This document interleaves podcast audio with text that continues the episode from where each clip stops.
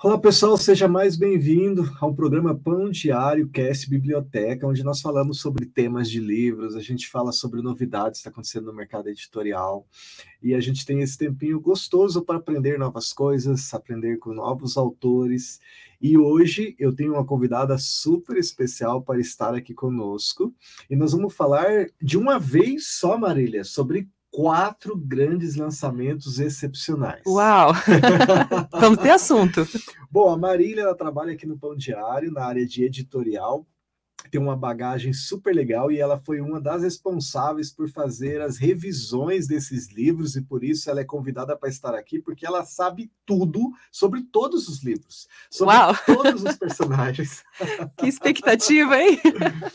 Marília, falando um pouquinho de você, você não é daqui de Curitiba, né? Não sou, eu moro aqui em Curitiba há muitos anos já, mas a minha família é de Brasília. Brasília. Então a gente veio para cá e, enfim, cresci aqui. Eu brinco que eu tenho esse sotaque do meio do caminho, Aham. mas se você me soltar no meio de Brasília, eu não sei me virar. Eu sou mais curitibana mesmo. E aqui o teu filho já nasceu aqui, você se casou aqui também? Isso. Foi tudo meio que se construindo na vida por aqui, né? Fiz Ah, faculdade aqui, sempre legal. trabalhei. Meu esposo também não é de Curitiba, mas a gente se conheceu, casou. Nosso menininho é daqui. Ah, Então- que legal. E sua esposa é da onde? O Rodrigo, ele é do interior de São Paulo. Ah, de São Paulo. Olha, de Brasília com São Paulo, filhinho curitibano. Cu- Curitiba é assim, né? Vários, vários estados, pessoas de todos os lugares aqui. É né? difícil você juntar cinco curitibanos numa mesa, né? A gente É se encontra aqui. É verdade, legal. Ô Marília, falando um pouquinho da sua formação, então você fez letras, qual que é a tua formação? Até para o pessoal que está nos ouvindo na rádio ou nas redes sociais te conhecer um pouquinho de você. Então, eu estudei letras, né? Uhum, Fiz meu fiz bacharelado em letras em português com inglês. aham. E apesar de eu ter estudado português e inglês, sempre pude trabalhar com, com essas duas línguas, mas eu também trabalhava com língua de sinais, Ah, né? você trabalha com línguas trabalho com libras sinais, também, então sempre foi assim esse esse trio, né? O português, o inglês e a, a libras. E, enfim, fiz, o, fiz a graduação, depois fiz o mestrado, eh, o mestrado também ali na área de letras, investigando um pouco mais a língua de sinais. Aham. E, e sempre foi por aí, né? Investigando um pouquinho língua de sinais, um pouco de língua portuguesa, língua inglesa, esse, esse combinado. Que legal! E olha só, é, o pessoal que está nos assistindo, que conhece alguém da língua de sinais, inclusive a gente tem o canal do Pão Diário em Libras, Sim. que são mais de 40 voluntários, e eles fazem todos os dias a interpretação. Fala interpretação? Isso, ou é gente uma tradução? Como que chama? podemos. Aí, aí as pessoas têm diferentes visões um pouquinho, mas a gente pode chamar. Podemos dizer que é uma tradução, né? Uma Porque é, é tradução. um texto que você faz pausadamente. Às vezes a gente usa mais o termo interpretação para uma coisa Ah, ao vivo, né? entendi. Mas, e sim, o material aqui que o- a equipe de Libras faz é muito bacana. Eu já né? compartilhei com vários amigos surdos e já recebi deles também. Olha, é lá Ah, que que você trabalha. Eu falei, é lá que eu trabalho, muito bom. tal. E já eu acho que está no quinto ano que a gente Uhum. está com o Pão Diário todos os dias. No aplicativo do Pão Diário também, você também pode clicar na área de Libras, é possível ver ali a linguagem dos sinais também, e é legal que você pode compartilhar. A gente tem vários grupos que compartilham, às vezes, para muitas outras pessoas. A gente nem sabe quantas pessoas estão tendo acesso, mas é muito legal porque é tornar acessível também para as pessoas que têm essa a- não têm audição, né? Sim. Então é uma oportunidade aí já que eles podem ler e também podem ouvir ali a interpretação, né? Ver interpretação Sim, da com dos certeza. sinais. Marília, então hoje nós vamos falar sobre Spurgeon. Spurgeon. Spurgeon, Spurgeon. Uns falam Spurgeon, outros Spurgeon. Mas, gente, olha só, que legal. Você já conhece a série Dia a Dia com o Spurgeon que nós temos, manhãs e noites. Marília, é um dos devocionais mais vendidos que nós temos. Depois do Pão Diário, é o mais vendido. Que legal. Nos últimos cinco anos já foram mais de 200 mil cópias. E ele é legal Uau. porque ele é um devocional pela manhã e um pela tarde, e com profundidade. Aí aquele pessoal que tem dificuldade de fazer a leitura do pão diário, que é bem curtinho, que é bem rapidinho, gente, o Spurgeon é pesado. Então, é um devocional para amanhã, um pela tarde. Você precisa de pelo menos, é só para os fortes, tá? Precisa de pelo menos meia hora de manhã e meia hora à tarde, só para assimilar o conteúdo mais aquele tempo que você tem na presença de Deus porque Spurgeon é muita profundidade, né, Marília? Ele confronta bastante, né? O Ele tem leitor, um assim. jeito maravilhoso de escrever, né? profundidade, de trazer interpretação bíblica, de falar sobre temas que relevantes para o dia a dia, né? Sim. Porque da morte dele a gente já tem mais de 130 anos e parece que ele está falando para os nossos dias, né? Com certeza. Eu acho muito legal na escrita do Spurgeon isso. Uhum. É, a gente observa que ele pega um texto, ele, ele analisa, ele aprofunda, né? Ele não é raso, Aham. mas ele traz isso para perto de você. Então, ele, ele aproximava isso para os membros, para os frequentadores da igreja dele lá em Londres, mas hoje você lendo, você se sente próximo a esse texto também. É. Então, isso é muito legal.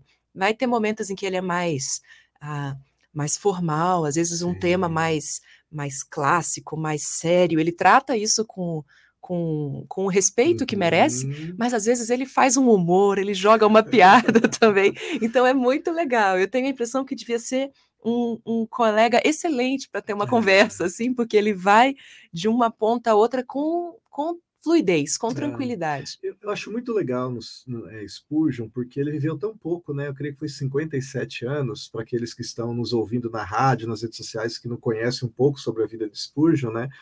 Ele foi, começou muito cedo, aos 17 anos, né? Sendo pastor lá é, em Londres, né? Foi em Uhum. Londres, foi no interior primeiro, né? No Depois interior, foi próximo a pro Londres, próximo, sim. né?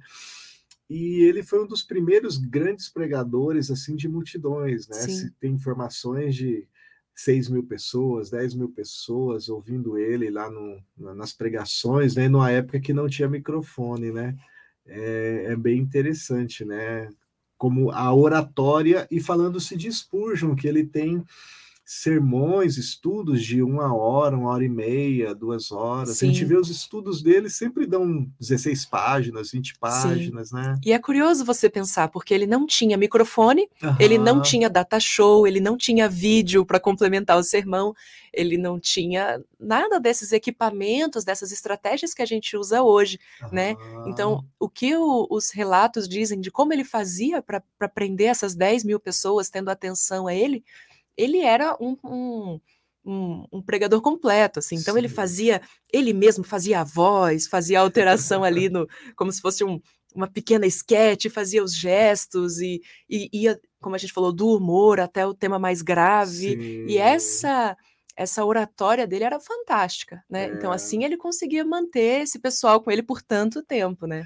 A gente, aquela Bíblia de Spurgeon que a gente trabalhou, eu tenho várias. Eu amo Bíblias, né? Então eu devo ter umas 30 Bíblias na minha sala, todas essas de Lutero, Wesley, é, a, Jornada, todas essas Bíblias eu gosto muito. E essa de Spurgeon nós selecionamos 900 é, comentários de Spurgeon sobre textos da Bíblia. E assim, não deu para pegar todos, porque senão ia ficar uma Bíblia muito grande. Mas assim, eu me lembro de alguns textos, como Salmo 23, Salmo 139, o próprio Salmo 91, que habita no esconderijo do Altíssimo e descansa sobre o Onipotente, né? Direi do Senhor, Ele é meu Deus, minha fortaleza, meu refúgio.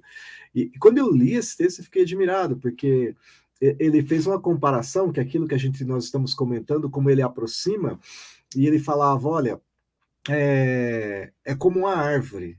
Para você estar debaixo da sombra da árvore, não adianta você estar a 30 metros, 15 metros, você tem que estar debaixo da sombra da árvore, senão você vai sentir o sol escaldante sobre a sua Uhum. cabeça, né? Agora, quando você está debaixo da árvore, você vai ter a sombra, aquele refrigério. E ele compara isso à palavra de Deus. Ele fala: muitos pensam que estão debaixo da árvore, então habitar no esconderijo do Altíssimo, descansar, é você estar próximo. E daí ele vem trazendo o que é estar próximo, como ter essa presença de Deus tão próximo de você e usufruir desse refrigério e, e- e desse lugar, né, esse Sim. esconderijo. E, e ele aproxima, e é muito interessante que sempre no final, né, ele vem com aquilo. E você? Você está próximo? Você está sentindo o sol Uhum. escaldante? Ou você está desfrutando desse refrigério? E ele ajuda muito, né?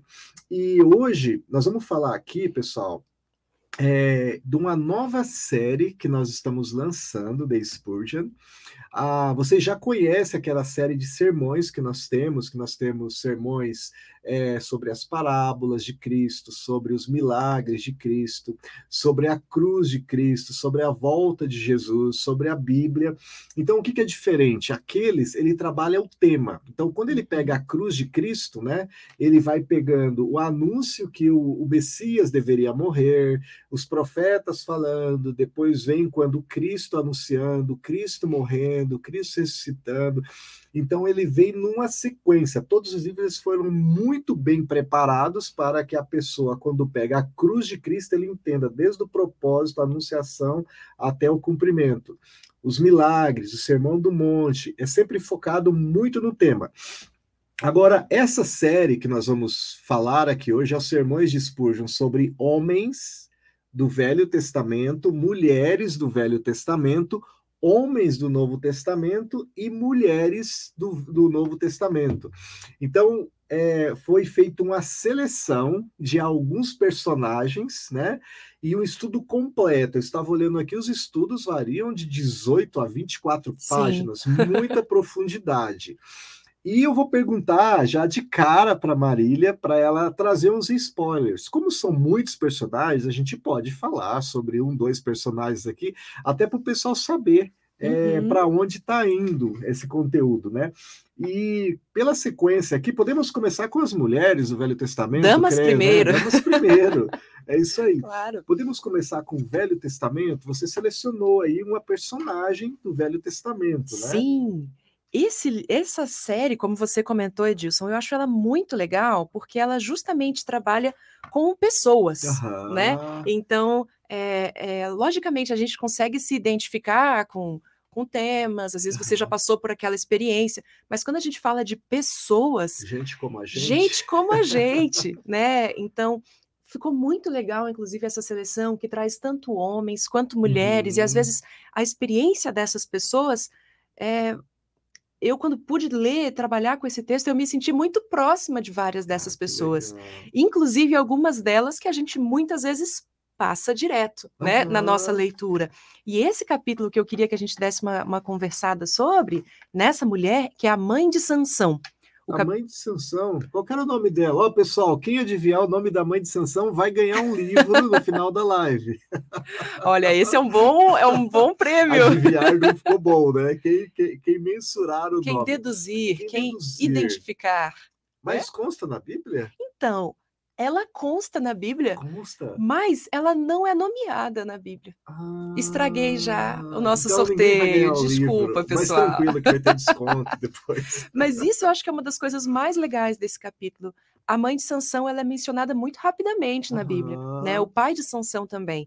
Eles são, são eles aparecem ali em, em Juízes apenas dizendo que eles tiveram essa revelação, uhum. né, que eles teriam um filho que deveria ser consagrado nazireu e tal.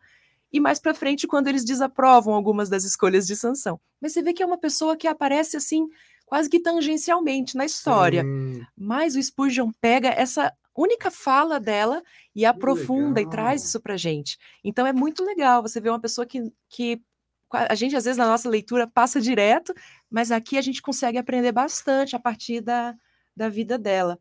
E é muito bacana, porque o que ele vai nos dizer, o Spurgeon vai nos dizer da vida da mãe de Sansão, é, ele até coloca, né, o, o, título do capítulo é A Mãe de Sansão, seu excelente argumento.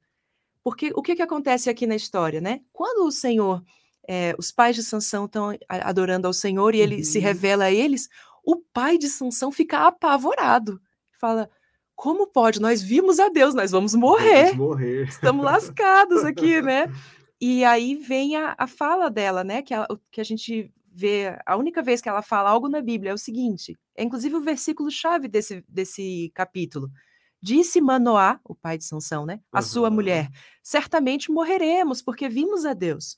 Porém, sua mulher lhe disse: Se o Senhor nos quiser matar, não aceitaria de nossas mãos o holocausto e a uhum. oferta de manjares, nem nos teria mostrado tudo isso, nem nos teria revelado tais coisas. Era uma mulher inteligente. Era uma mulher inteligente, sensata.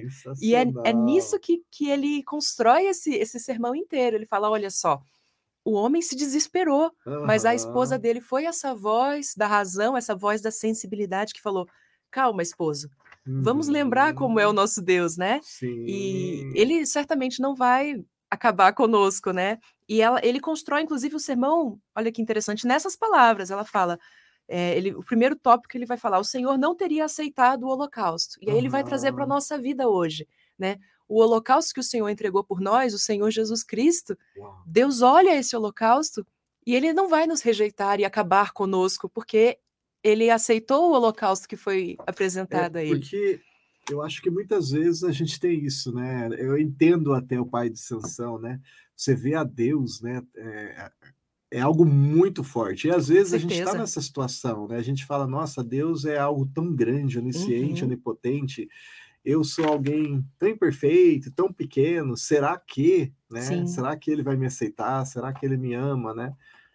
Mas é bem interessante esse ponto que você falou da mãe, da mulher, né? Porque eu percebo que a mulher tem muito isso, né? Ela é sensata, né? No casamento a gente percebe isso. Ela é aquela que estrutura, que organiza, que tem esse perfil de olhar para o detalhe, né? Uhum, Bem sim, legal. E então ele vai trabalhando em cima desse texto e, e é um texto grande aqui, né? Ele vai conduzindo em cada tópico desse do Holocausto, né? exato. Ele vai falar do holocausto e depois ele vai Uhum. falar a respeito dessas, dessa graça que é ter essa revelação do Senhor, ter essa bênção prometida pelo Senhor. E sabe, é muito muito curioso isso que você falou da sensibilidade da esposa. O Spurgeon pontua isso também. Ele comenta Ah, assim.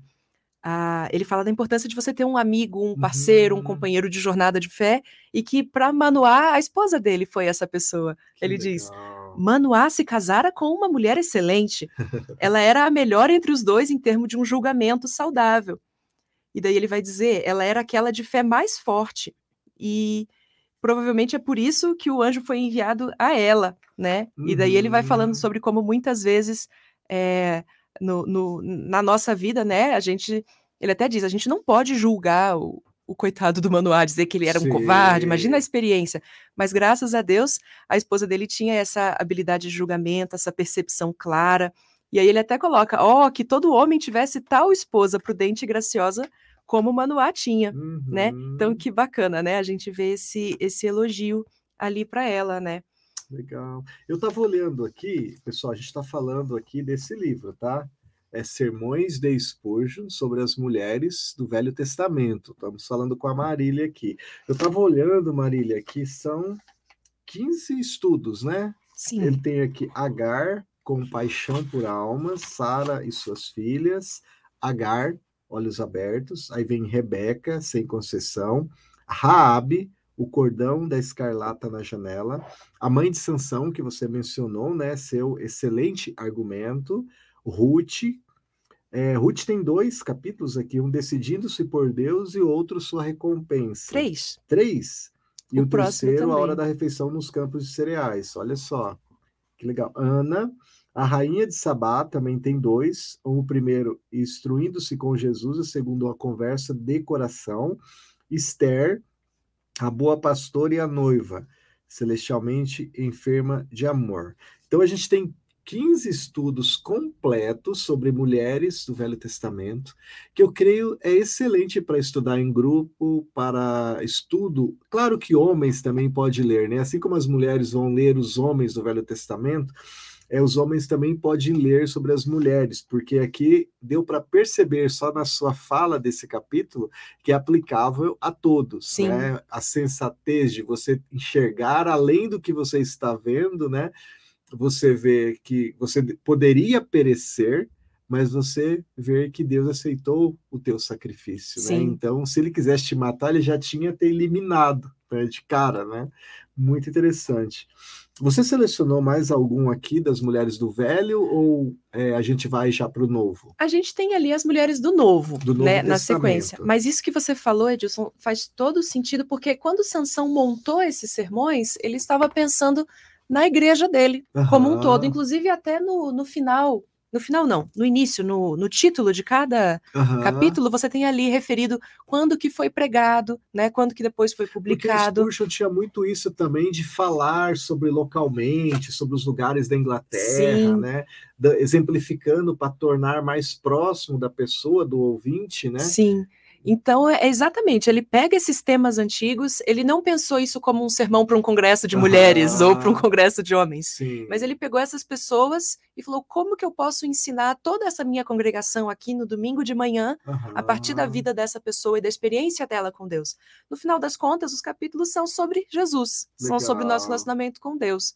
Mas como um bom pregador, um bom professor, ele queria que esse texto e essa reflexão chegasse para quem estava Uhum. escutando ele. Então, ele, sim, ele traz, ele menciona ali os bairros, né? Muitas Uhum. vezes a gente lê um texto bíblico e hoje a gente tem muitos recursos de tantos recursos na internet, às vezes livros, atlas bíblicos, que são materiais que hoje às vezes a gente, com todos eles, tem alguma dificuldade de uma compreensão no texto.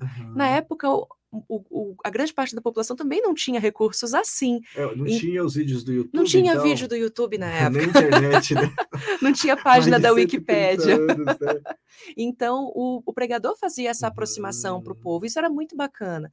É, só que às vezes, quando você está lendo hoje, você não está na Londres de É. um século e meio, dois séculos atrás. Então, às vezes, ele mencionar um determinado bairro, na época, para o londrino era óbvio que aquele era um bairro Sim. rico ou que aquele era um bairro mais rural. Para a gente, às vezes, essa leitura não é tão imediata. Então, por isso foram colocadas várias notas que fazem essas As notas de conexões. rodapé, As né? notas de rodapé, elas têm essa intenção de ajudar bastante a leitura. Você sabe, Marília, que parece uma coisa simples, que muitas vezes as pessoas passam por cima das notas de rodapé, mas uma das coisas que eu acho muito legal aqui no Pão Diário, esse trabalho que vocês de editorial faz, é sempre situar. Como você diz, olha, um bairro londrino, você exemplifica, olha, esse bairro seria grande como esse maior bairro de São Paulo, Uhum. né? Ou é um bairro rural onde havia plantações. Então, a conexão daí faz todo sentido com o texto, né? Porque senão tá falando ali, ah, você é de Brasília, tá falando de Santa Catarina, da capital Florianópolis. Tá, mas O que isso quer eu dizer, nunca né? estive lá, né? Essa contextualização é muito legal. Bom, aí o segundo livro, pessoal, é esse daqui, ó. Os Sermões sobre Mulheres da Bíblia do Novo Testamento. Então, ele traz também, se o Velho Testamento ali tinha 15 estudos completos, o do Novo Testamento são 13 estudos Uhum. completos. E de maneira fenomenal, quem abre o Novo Testamento não poderia ser alguém diferente de Maria, né? A mãe de Jesus, né? E aí, não sei se foi o escolhido ou você depois vai falar, mas aí já abre com o cântico de Maria, que é sensacional, né? Sim. Uma menina, né? Escrevendo o que ela escreveu, a gente vê que ela estava ali com o Espírito Santo mesmo, falando ao coração dela.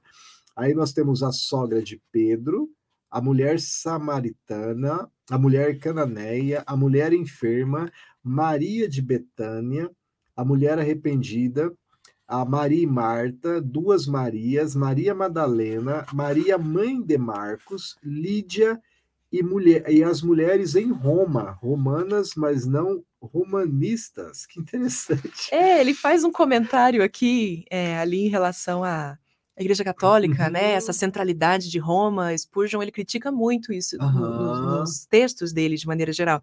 E esse que fecha traz uma reflexão nesse sentido também. Interessante. E qual mulher você selecionou do Novo Testamento para compartilhar uma pitadinha para nós aí? Olha, eu gostei desse livro inteiro demais, de, de todos os capítulos, mas eu gostei especialmente ali quando a gente fala da mulher cananeia e, Mulher e da cananeia. Lídia. Mas eu- agora que você trouxe Maria, eu lembrei dele aqui, eu estou olhando, é muito legal, porque o primeiro capítulo desse livro, a história de Maria, do Cântico de Maria, é um chamado à alegria, é um chamado à celebração. Ele foi um sermão pregado no dia de Natal.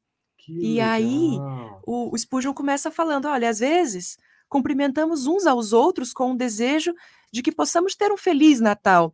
Alguns cristãos melindrosos não apreciam a palavra feliz.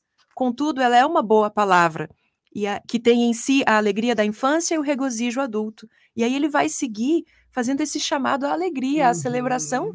diante do que o Senhor fez por nós, trazendo esse real sentido do Natal, né? Então a gente é muito Legal. legal você perceber como essa preocupação da a gente às vezes a gente entende, né, que hoje a gente vive em tempos da ansiedade, em Uhum. tempos eh, da tristeza, mas a gente vê que essa é uma marca, infelizmente, desse século que a gente vive há algum tempo já. É. E Spurgeon vem trazendo esse chamado a gente celebrar, se alegrar, assim como Maria, né? Que se alegrou legal. diante do Senhor. E você sabe, Marília, que eu nunca tinha me tocado tanto em Maria, assim, sabe? Como personagem bíblico, como Abraão, como Davi, como a própria Esther. Uhum. Até a gente, nós temos um livro aqui que é do McKnight, que é A Verdadeira Maria.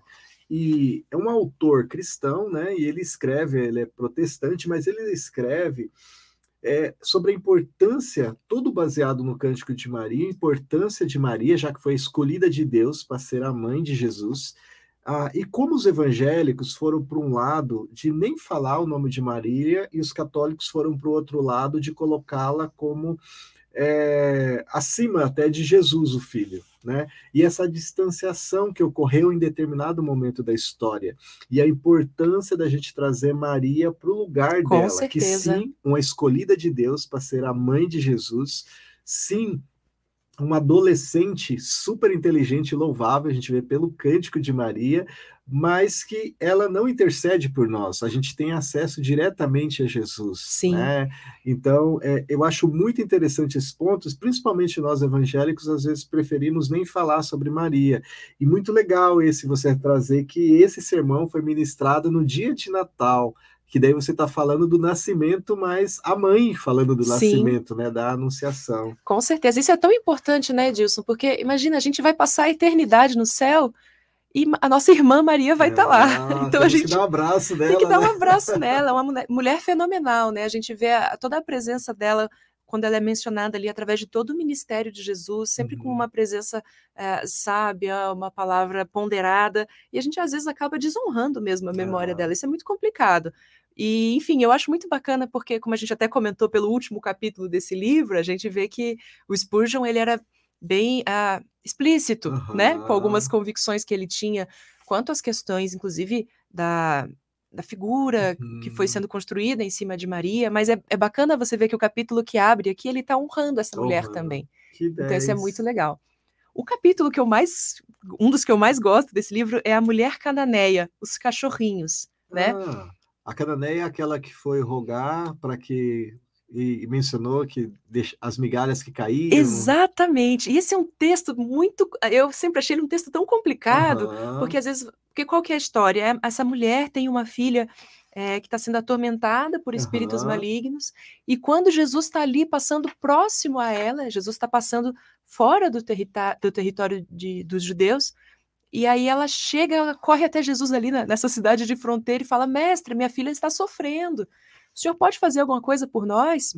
E Uhum, aí Jesus fala: "Ah, Eu não posso tirar o pão da mesa e, e dar aos uhum. cachorrinhos. E ela fala: É verdade, mas os cachorrinhos têm a, a migalha que cai da mesa. E às vezes a gente lê esse texto e pensa: Puxa vida, Jesus, Que forte, que né? forte, coitada da mulher, ela está sofrendo, Aham. está rogando por outra pessoa.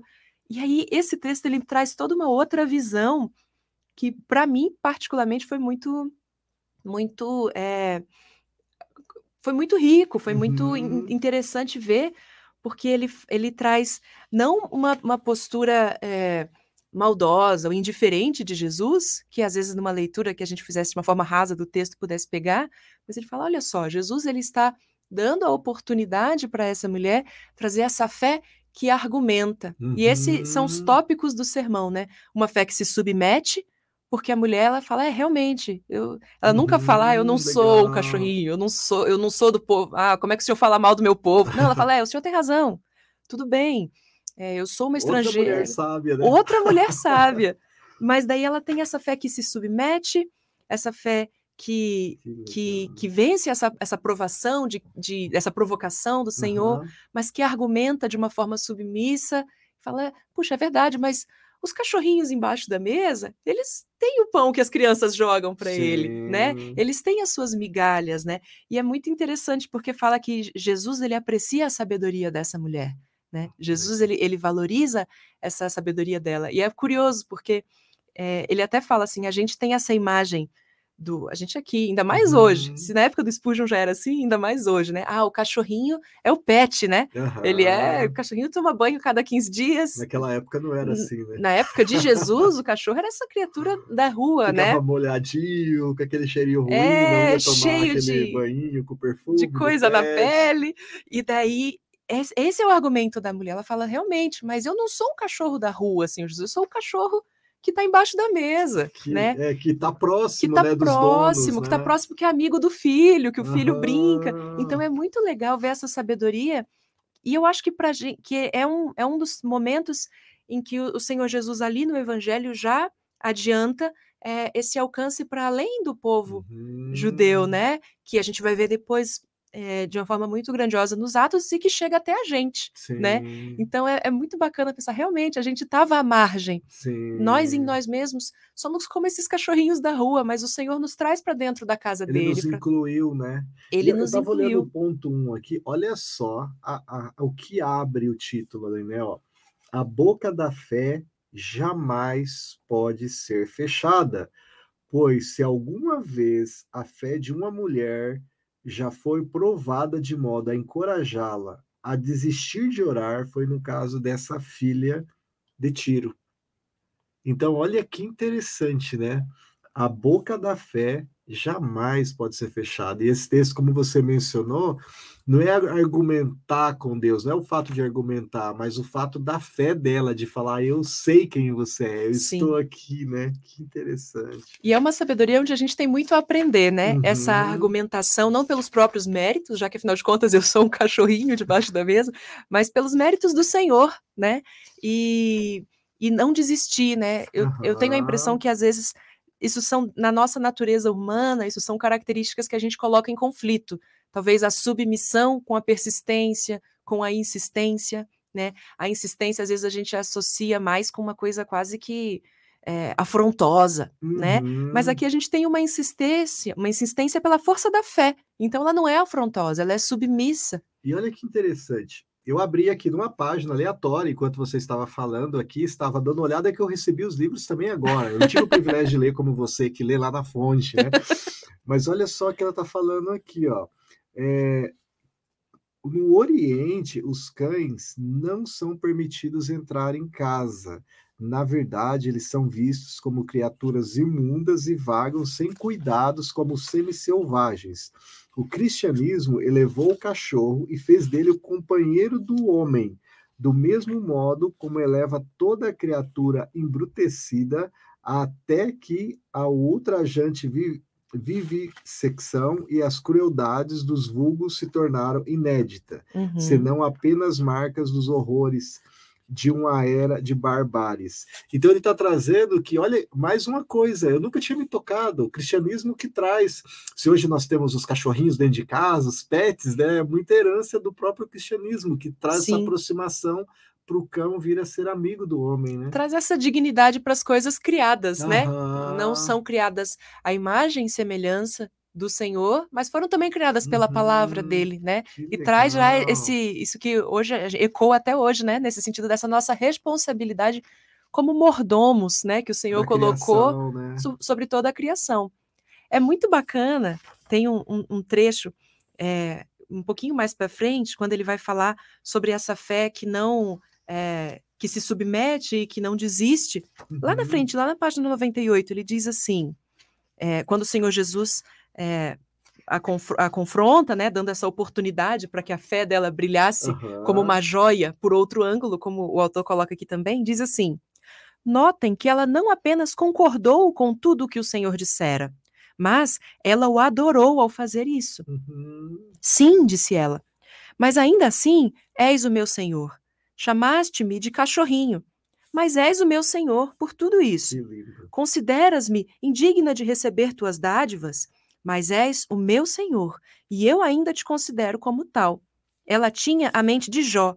Temos recebido o bem de Deus e não receberíamos também o mal?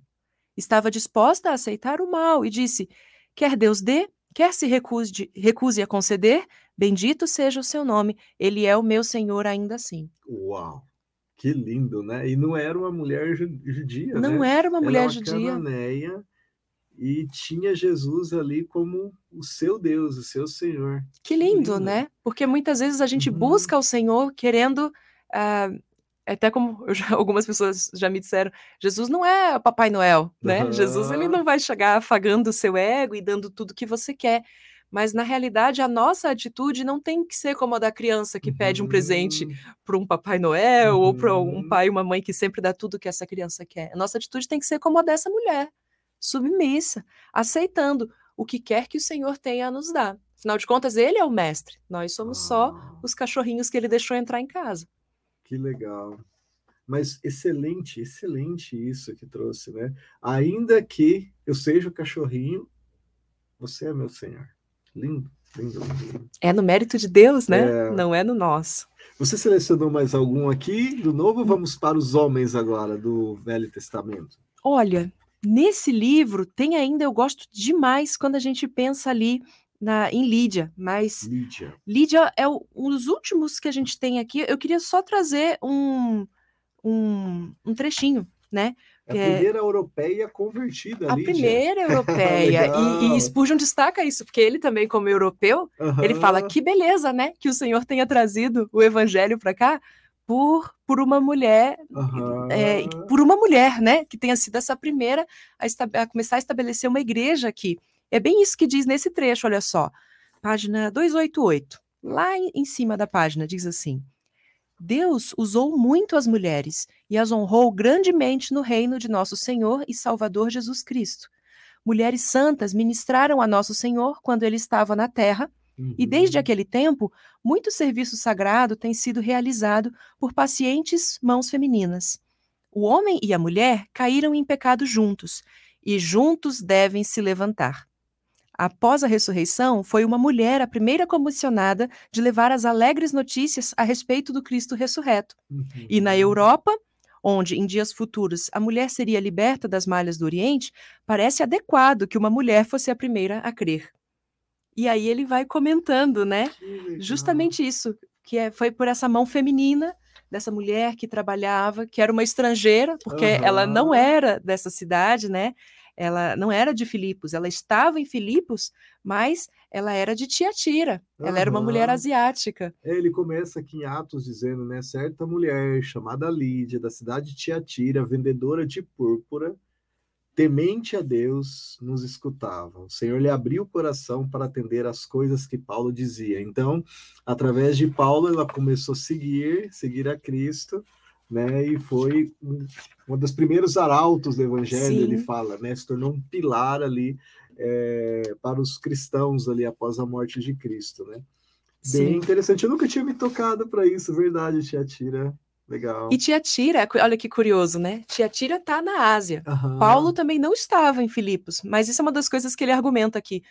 O Senhor Deus pega Lídia na sua cidade coloca ela em Filipos. Uhum. O Senhor uhum. Deus pega Paulo em sua cidade, coloca ele em Filipos, para que isso pudesse acontecer. Olha a mão da providência do Senhor. Ele até fala, talvez se ela tivesse em casa, ela não tivesse nessa situação da mulher estrangeira, uhum. que às vezes está mais uhum. sensível à palavra do Senhor. Sim. Se talvez Paulo tivesse em outra cidade, uma cidade mais judaica, talvez ele não fosse procurar um, um, um riacho onde o povo uhum. reunisse, talvez ele fosse para um outro tipo de construção.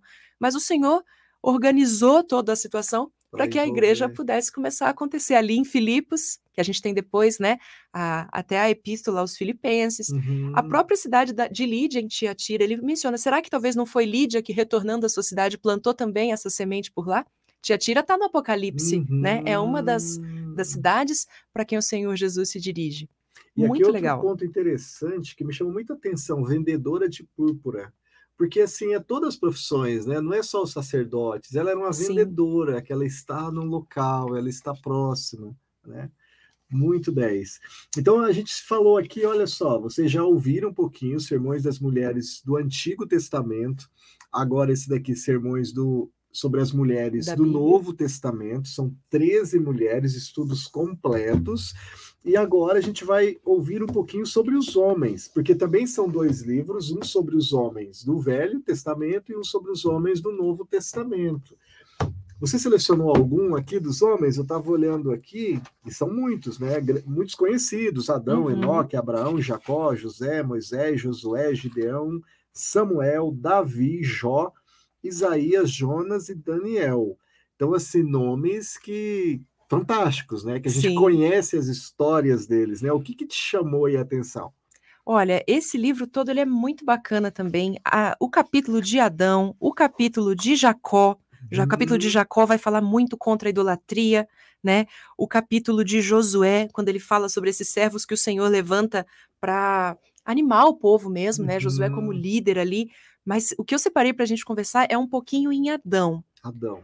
né? Quando, o texto que, que a gente pega aqui para falar sobre Adão é justamente sobre quando Adão e Eva, tendo pecado, Uhum. conscientes do seu pecado, eh, estão aguardando a vinda do Senhor, que sempre vinha na viração do dia, né? Hum. Então, eh, mais uma vez, esse é um texto que às vezes a gente conhece tão bem e que a gente acaba até não aprofunda, né? não aprofunda, mas não, não atenta a alguns detalhes, né?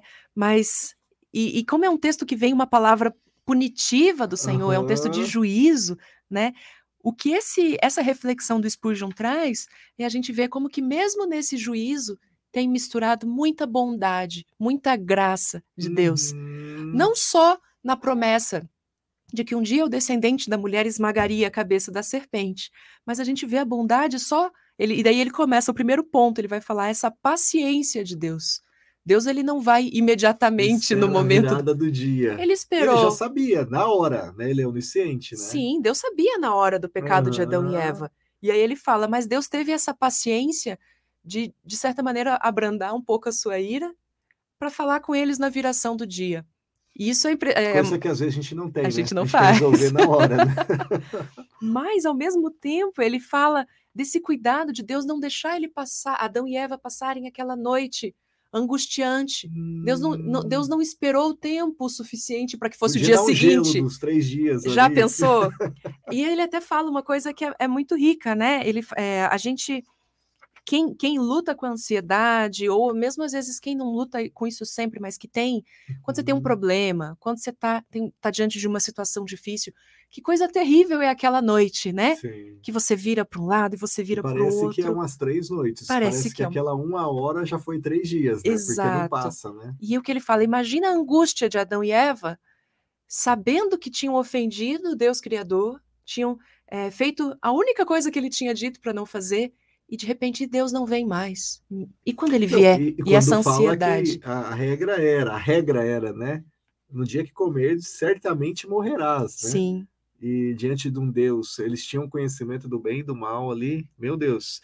Aí não é só uma ansiedade, né? é uma ansiedade com muita, muita motivação, né? Meu Muita Deus. justificativa. Então, essa, essa bondade do, desse tempo Uhum. certo que o Senhor confronta Adão e Eva, e aí ele fala justamente que ele não deixou eles sofrendo aquela madrugada inteira, Aham. na angústia da, da condenação certa, mas ele também não foi imediatamente, né?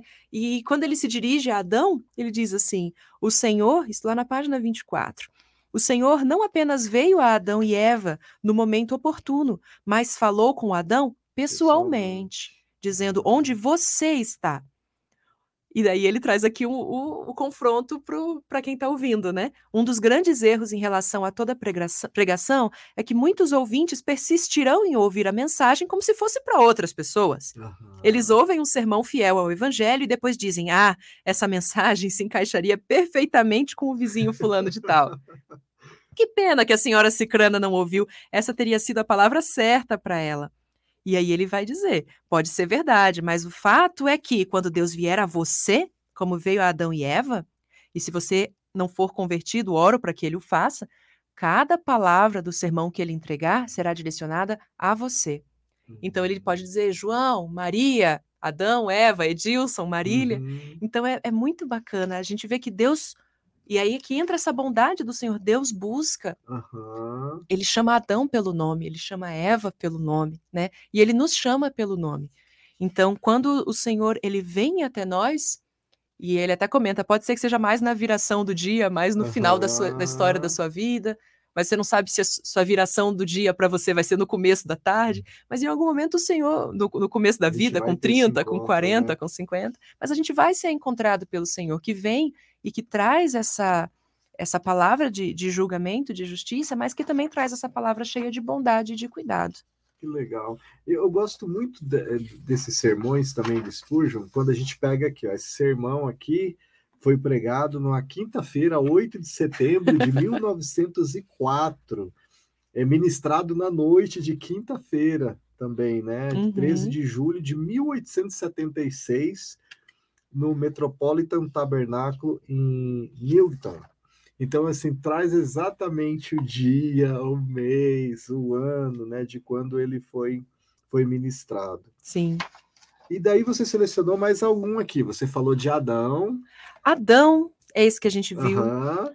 O, o de Jacó, Jacó, Jacó, adorando, apoiado em seu, seu bordão, ele é um, um, um capítulo inteiro, né? Uhum. Em que ele está comentando sobre a, a vida de Jacó no final da sua vida, quando ele vai abençoar os seus filhos, e ele fala justamente que antes ele adora ao Senhor, né? E daí ele faz uhum. toda uma, uma, uma uma reflexão, inclusive, né, sobre essa adoração que não é idólatra, né?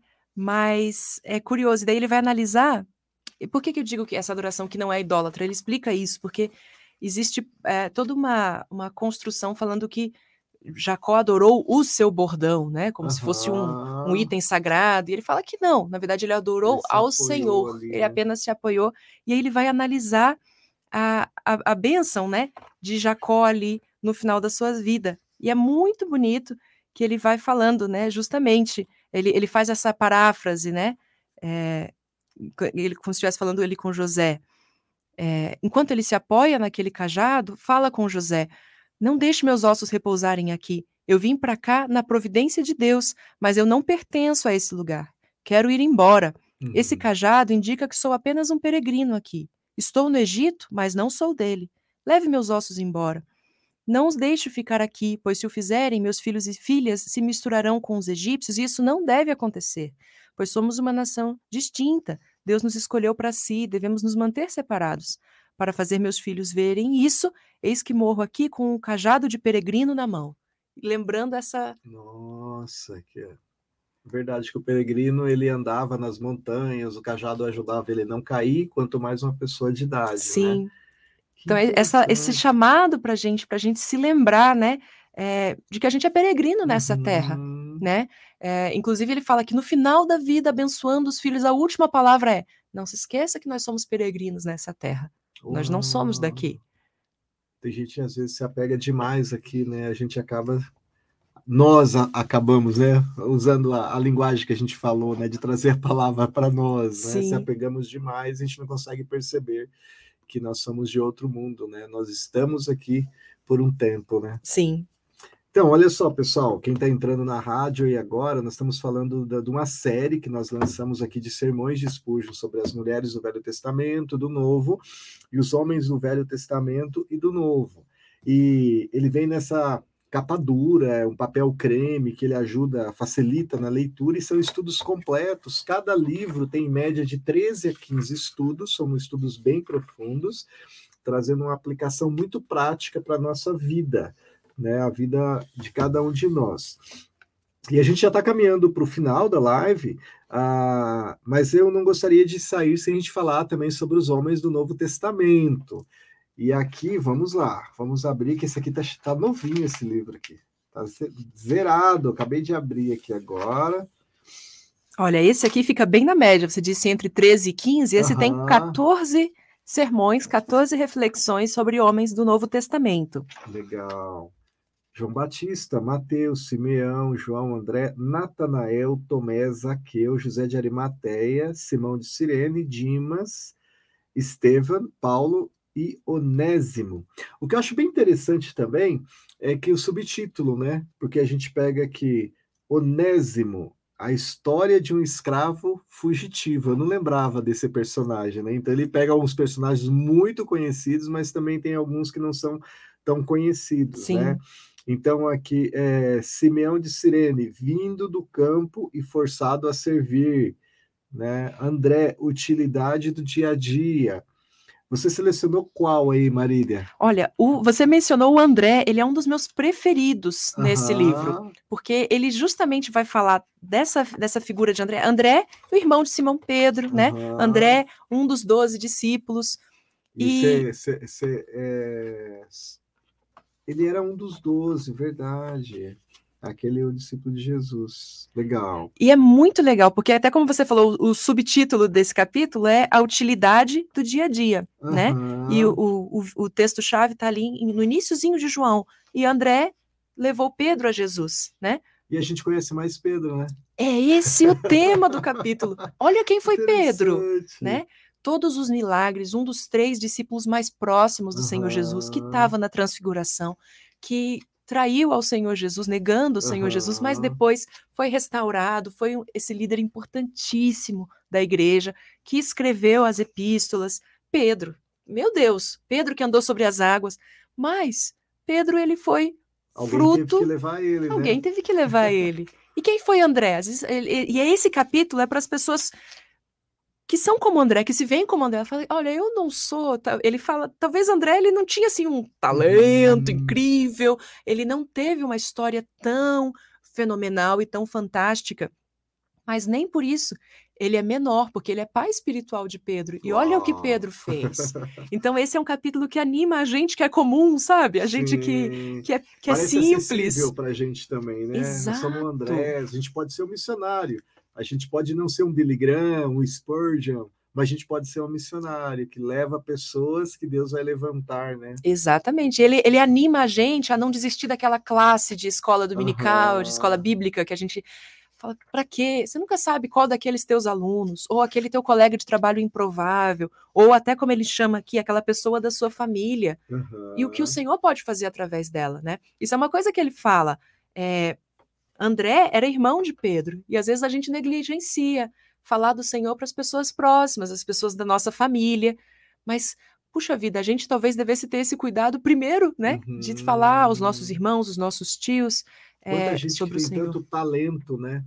Tanto talento que poderia estar tá fazendo um trabalho excepcional para o Senhor, né? Sim. E, e Deus ele usa nós, né, para levar a mensagem do Evangelho para outros, né? Sim. Que legal. Teve mais algum aqui que te saltou assim que você selecionou para falar hoje? Olha, para a gente fechar, porque eu sei que o tempo já está correndo, Simeão, Simeão, nunc dimites, né? Ele tem até um subtítulo em latim uhum. ali, né? Gente, que lindeza, que coisa mais maravilhosa esse capítulo de Simeão, porque ele está falando aqui num um tema, como a gente comentou antes, tem, tem um, momentos que ele vai ser super bem humorado. Por exemplo, ali no texto de Manoá, né, quando tá os pais de Sansão conversando, ele fala assim: ah, às vezes as nossas mulheres já entenderam tudo e a gente está ainda procurando óculos. E ela já entendeu o que Deus queria falar. Mas nesse. Então, tem esses trechos humorados, né? Mas aquele é um texto tão poético, tão, tão reverente, porque ele está falando sobre a morte. É um capítulo sobre um, uhum. um servo do Senhor que, ao final de uma vida inteira, muito talvez muito hum. triste, porque ele não conseguiu ver a, essa, essa glória do Senhor voltando ao templo, e ele tinha essa promessa. Já tinha ele já tinha certa idade, talvez ele tivesse até passando por um momento mais complicado, mas ele fala: não, é, agora o Senhor pode despedir o seu servo. Então agora eu posso posso morrer, posso porque eu já vi a glória do Senhor voltando para o templo. E isso Uau. é muito lindo. O, o, o primeiro parágrafo dele eu acho extremamente reverente e poético, porque ele vai dizer assim: Ó, oh, como você foi abençoado, Simeão, porque carne e sangue não revelaram isso a você, nem o capacitaram a dizer adeus ao mundo com tanta alegria. A carne se apega à terra, é pó e tem afinidade com o solo de onde foi retirada. Ela sente repulsa de se separar da mãe terra. Mesmo a velhice, com todas as suas enfermidades, não faz com que o ser humano esteja disposto a deixar desse mundo. Porém, né, foi através da palavra, da, da cumprimento da profecia do Senhor.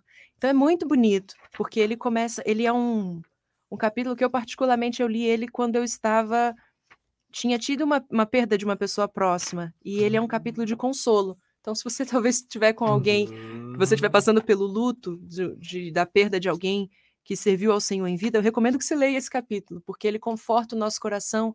É, e, de novo, ele vai palavra por palavra dessa declaração né, de, de Simeão. Então, é, agora, Senhor, por causa do que o Senhor me revelou, o Senhor pode me uhum. despedir, o Senhor pode me dispensar, posso me aposentar, né? Mas eu sou o teu servo, né? Então, porque eu vi a tua salvação. Então, assim, ele vai a cada uma dessas palavras trazendo novas nuances de significado e aplicando essa verdade para gente. Muito lindo, muito lindo. Nossa, deu vontade de ler tudo aqui, né? ler o, os homens do Velho Testamento, do Novo, aprender com as mulheres do Velho e do Novo Testamento. É, eu me sinto muito feliz em trazer essa coleção. Essa coleção aqui ela foi lançada já em inglês há cerca ali de 5, 6 anos e foi lançado também em espanhol. Em espanhol, ela está entre as coleções é, livros de Spurgeon que mais se vendem, né? E agora a gente tem o privilégio também de ter esse material aqui em português, né? Então, assim, olha, o pessoal aí, os grupos de homens aí, né, é, que gostam de ler, se espelhar em homens bíblicos ali, e ver a, atitudes, né, ações que realmente impactaram e trazer para si na vida. Sim. É, as mulheres também aqui tem mais uma ferramenta à sua disposição, Com certeza. né, para você ler de forma individual, para aprender acerca é, das atitudes, né, desses exemplos de fé, mas também para ajudar outras pessoas, né? Porque só nessa fala que a gente teve de uma hora, e aqui eu estava olhando os sermões ali, cada estudo tem mais de 20 páginas, ele vai muito em profundidade, né? A gente deu uma petiscadinha aqui só no subtítulo, é, no item ou no outro item já trouxe tanta coisa legal, né? A gente falou de fé, falamos de, de, de, servir, né? falamos de ser missionário, isso só dando uma olhadinha ali para André, para Semião, para Adão, né? para a, a, primeira europeia aqui, né? que teve contato ali, a Lídia, né? com, com, com Cristo. Então, assim, muito legal, Marília. Que, que legal estar com você aqui hoje, a gente poder bater ah, um papo. Eu que agradeço. Falar sobre esses livros. E para você aí que está nos ouvindo na rádio, né? A gente tem aí mais de 10 estados nos ouvindo, aí muita gente que nos acompanha também através das rádios, é, do podcast ou através das redes sociais. Esses livros, eles já estão sendo enviados para as livrarias, também estão disponíveis aí em todas as plataformas aí de vendas online, como Americanas, Amazon, livrarias evangélicas, Mercado Livre. Então já está à disposição também esses livros aqui para você, para te abençoar. Então ele é vendido de forma individual, você pode comprar só as mulheres do velho, quando você terminar de fazer 15 estudos, né, aí comprar o do novo, ou você pode comprar também os dois juntos, né? Eu, eu recomendo você comprar para você, mulher, os da, da, das mulheres já dá esse para o teu esposo, né? E os esposos aí eu recomendo já comprar o seu e já dar para as suas mulheres. Marília, muito obrigado, viu? Parabéns aí, o trabalho ficou realmente excepcional. Que bom, eu que agradeço. Foi um, eu me senti privilegiada de poder trabalhar com esses livros e ver eles agora e conversar um pouquinho contigo aqui. Legal, muito especial, muito bacana. Legal. Pessoal, e vocês aí que nos acompanham todas as quintas-feiras aqui nesse canal do Pão Diário, nós temos sempre uma quinta-feira falando sobre um livro, sobre um lançamento, sobre um personagem. Na outra quinta-feira a gente trabalha sobre um tema, um tema relevante para sua vida, um estúdio, é um estudo, aliás. E nós te convidamos todas as quintas-feiras, oito da noite, a gente disponibiliza ali um novo episódio para você, para abençoar a sua vida, tá bom? Nos sigam também lá nas redes sociais, que lá a gente coloca o lembretinho no Facebook, Instagram do Pão Diário. E não esqueçam de baixar o aplicativo do Pão Diário, porque no aplicativo também nós colocamos é, títulos ali, planos de leituras, capítulos disponíveis para que as pessoas já possam ir conhecendo, porque você vai na internet e compra, mas demora dois, três dias para chegar, já Sim. imaginou? Tem que é, esperar é, dois demais, dias, né? pelo amor de Deus. então você já vai fazendo aquele estudo, aquele capítulo, mergulhando, né? E quando chegar, você já tem todo o livro completo. Gente, muito obrigado por esse tempinho aqui com a gente. Marília, mais uma vez, obrigado. Espero ter você outras vezes aqui, Opa, trazendo mais novidades para nós, né? Mais conteúdo que abençoa a vida aí do pessoal que nos segue. Tá bom? Que legal, é isso aí. Obrigada, Edilson. Coisa boa. Legal. Pessoal, Deus abençoe e até a próxima. Tchau, tchau.